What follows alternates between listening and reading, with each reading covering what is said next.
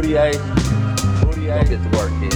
And I can tell you from what we've heard, I think we're going to have a very successful offseason when it comes to free agents. Welcome to the Knicks Bait Podcast. Oh, Home of the most weed references in a Knicks podcast per minute. I've done the stats, I've done the math. Two Knicks addicts. Dougie Fresh got a little freshness to go through. Oh, oh, oh. D boy, what's good?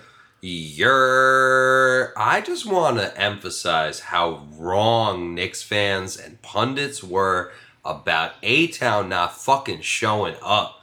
A Town is representing. They got Chris Tucker out there. They got Quavo. More relevant celebrities than New York does. You're putting out 50 Cent and Sting. That don't bang with the Trae Young generation. I'm just saying.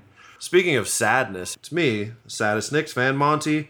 Final score, A-Town, stay down, 113. New York Gritty City, 96. Walt had the afternoon off. But we got the spectacular pairing of Mark Jones and Doris Burke. Atlanta literally swag surfed us out of the building and possibly the series. We're going to get into quick hits.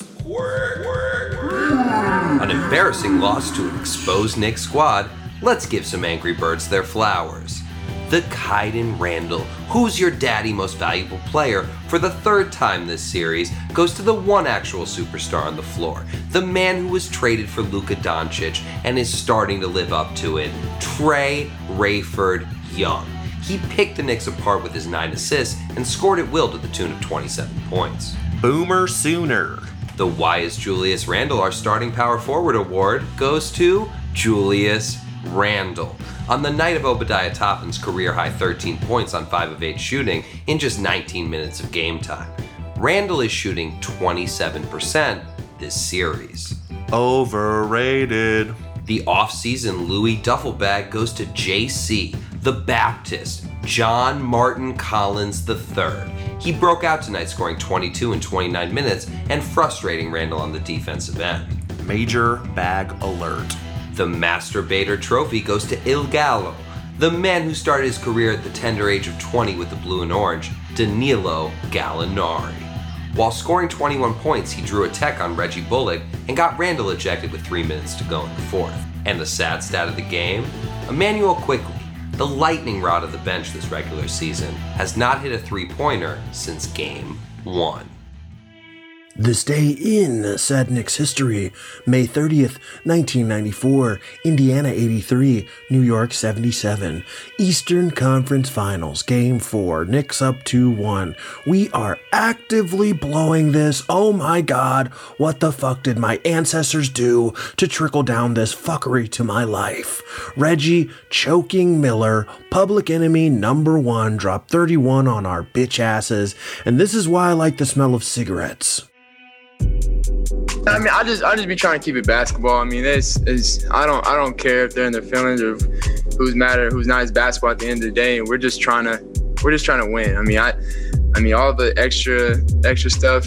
It is what it is, and I mean we're just we're we're locked in.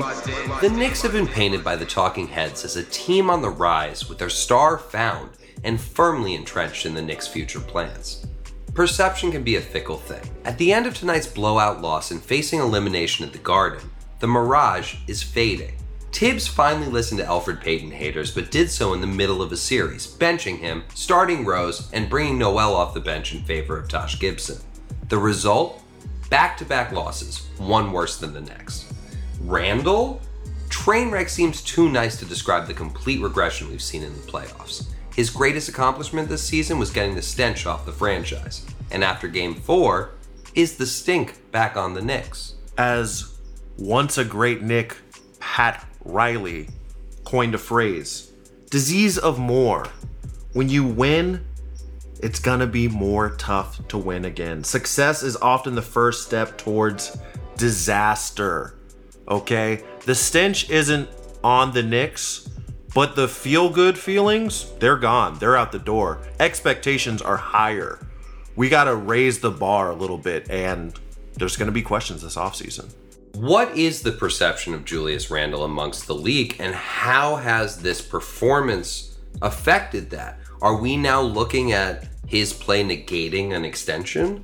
I don't think there's an extension this offseason unless the Knicks are going all in, which they haven't gone all in all last offseason. They've kind of been playing it out, seeing how the cards fall.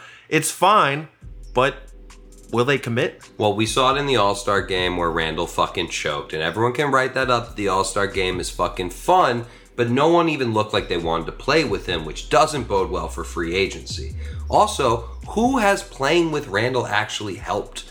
It slowed RJ's progression. Even though he turned on the end of the season, you know that he's not able to hit the gear he's supposed to hit right now because he hasn't gotten the reps that he's supposed to get. Right. RJ plays best with the ball in his hands, distributing, getting into the paint. You know who also does that? Julius Randle. You know who also does that? Most star players. So if you're going to have Julius Randle as a piece going forward, I don't think he fits well with anybody else wanting to be like, hey, I'll go check out the Knicks and play 40 minutes for Coach Thibs and also not be the number one guy on offense and then have a sieve on defense. I don't see an actual star player wanting to come to New York and playing for Thibs in the same way as if the Knicks came out swinging in this series and knock the Hawks down a peg if you're going to start Elfrid Payton the entire season, continue through the playoffs. You don't make adjustments that you have no precedent of.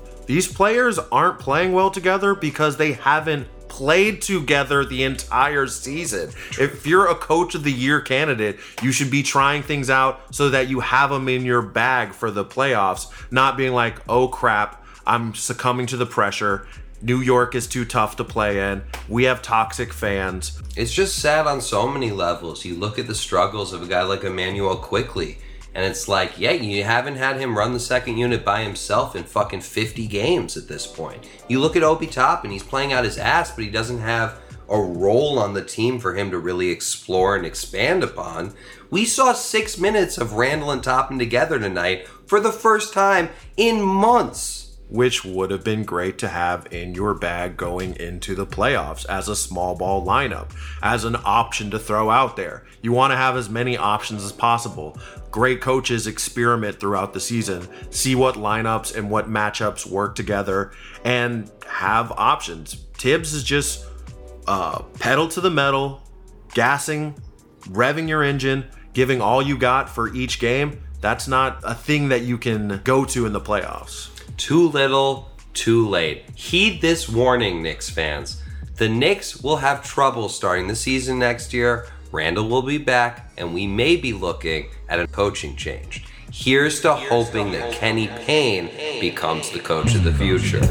Or Johnny Bryant. Roll that. Light that. Smoke that. It's time for blunt talk hits the questionably doctored and dosed Doja Blunt post another Knicks playoff loss. What if this is the real Julius Randle, but we max and extend him on a four year deal? What if the Knicks also max DeMar DeRozan in the offseason? What if this stunts RJ's development further and sours him on the organization? What if him, Obi, and Quickley are packaged with all our first for Bradley Beal? What if that same Wizard squad beats a floundering super team Knicks? What if I told you being a Knicks fan is nothing but pain and misery and blue and orange are a strange color combo and this is all a simulation to stagnate the productivity of New York so that London or Paris can claim greatest city in the world and I think I'm giving myself a complex and might need to cut down on the blunts. We hope you all enjoyed your Knicks bait and never forget the Knicks have lost in the first round four of their last five times in the playoffs.